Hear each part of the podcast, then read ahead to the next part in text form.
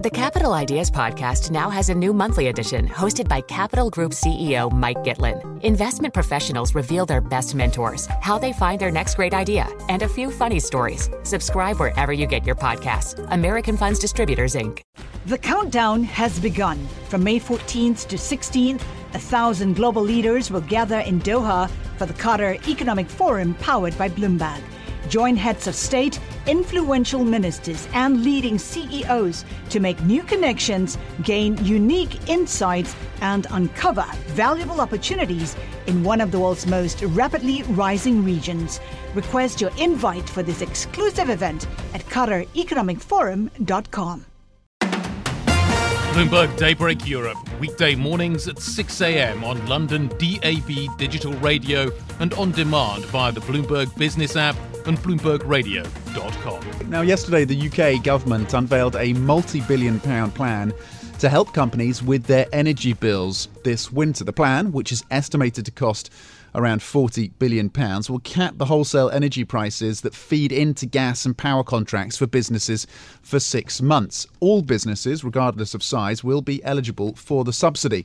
That may cover some of the nation's biggest companies such as gas producers and banks alongside pubs, cafes and small retailers. UK Hospitality CEO Kate Nicholls joins us now to give us her thoughts. Uh, Kate, thank you for joining us this morning. Your reaction then to the plan to help businesses uh, from this Truss government is it enough?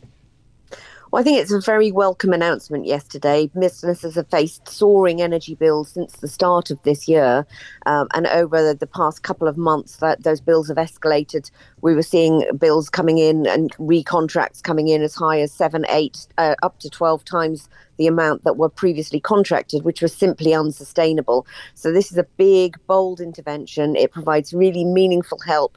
And crucially, it gives businesses six months planning time so they can have some certainty about what their bills are going to be. As to whether it's enough, um, it's it's it's helpful, but it does mean that businesses are still exposed to higher bills and have been exposed to higher bills for some time.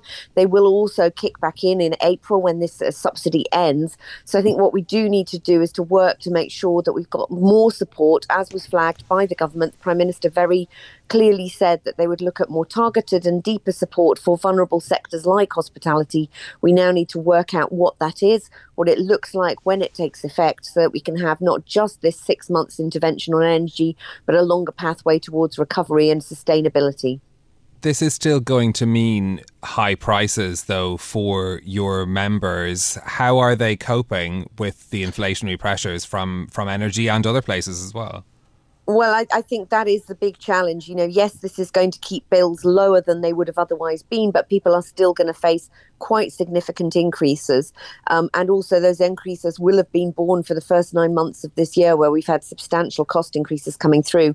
Hospitality is particularly vulnerable. It was closed for the best part of two years due to COVID, so cash reserves are very low. Profit margins haven't been restored. Half of hospitality businesses are not back to breaking even at the moment, and they're at the eye of a very toxic storm. Significant cost pressures coming through the business. Energy is just one, but there's also food price inflation, wage rate inflation. So on average, it's coming in at about 20%. Uh, which is significantly higher than other parts of the economy. And of course, at the other end, you've got uh, consumer downturn with cost of living squeeze, mortgage rate increases that we're seeing coming through, meaning discretionary spend is coming down. So at both the top line and the bottom line, we're seeing impact, real impact on, on the businesses, and it's mm. the viability of those businesses that is at risk. So that's why we think the government needs to do more to help with that cost, both the cost that's been borne, the cost that's yet to come, and we think that targeted VAT cuts and business rates relief would both reduce the cost of living and reduce the cost of doing business. And we need action in all three areas to make sure that hospitality businesses can get through what will be a very tough winter.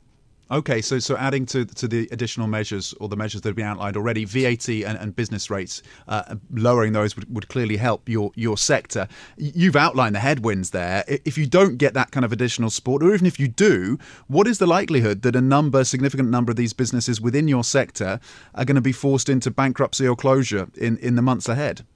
Well, we are already seeing significant uptick in the number of insolvencies over the first uh, three quarters of this year in the hospitality sector.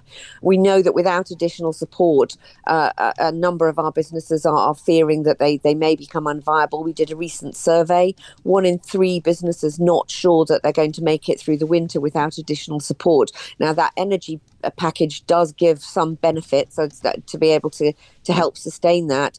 But the, the if we don't get the additional measures, I think the risk is that you'll see a uh, further 10% of business failures in hospitality with a real knock on impact on jobs and livelihoods across the supply chain and local communities. Kate, do you feel the government has the right priorities when it comes to business? You know, we're hearing them discussing the, you know, scrapping the cap on bankers' bonuses. Should they be focusing more on, on other other areas to help business? I, I think that the, the direction of travel is right. Let's reduce the tax burden and the regulatory burden to free up economic growth, to, to stimulate economic growth. I would urge them to look at the cost of doing business. We're not going to get a grip on the cost of living crisis unless we can deal with the cost of doing business.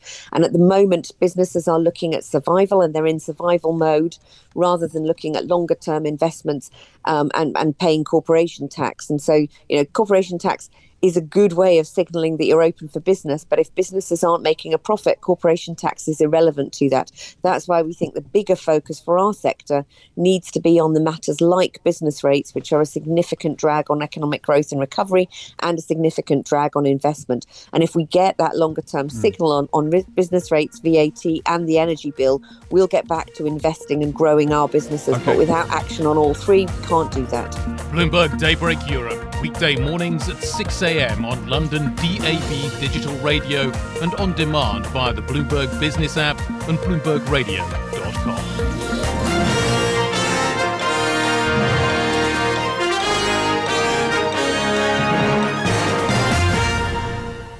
The countdown has begun. This May, a thousand global leaders will gather in Doha for the Qatar Economic Forum powered by Bloomberg, held in conjunction with our official partners, the Qatar Ministry of Commerce and Industry and Media City Qatar, and premier sponsor QNB.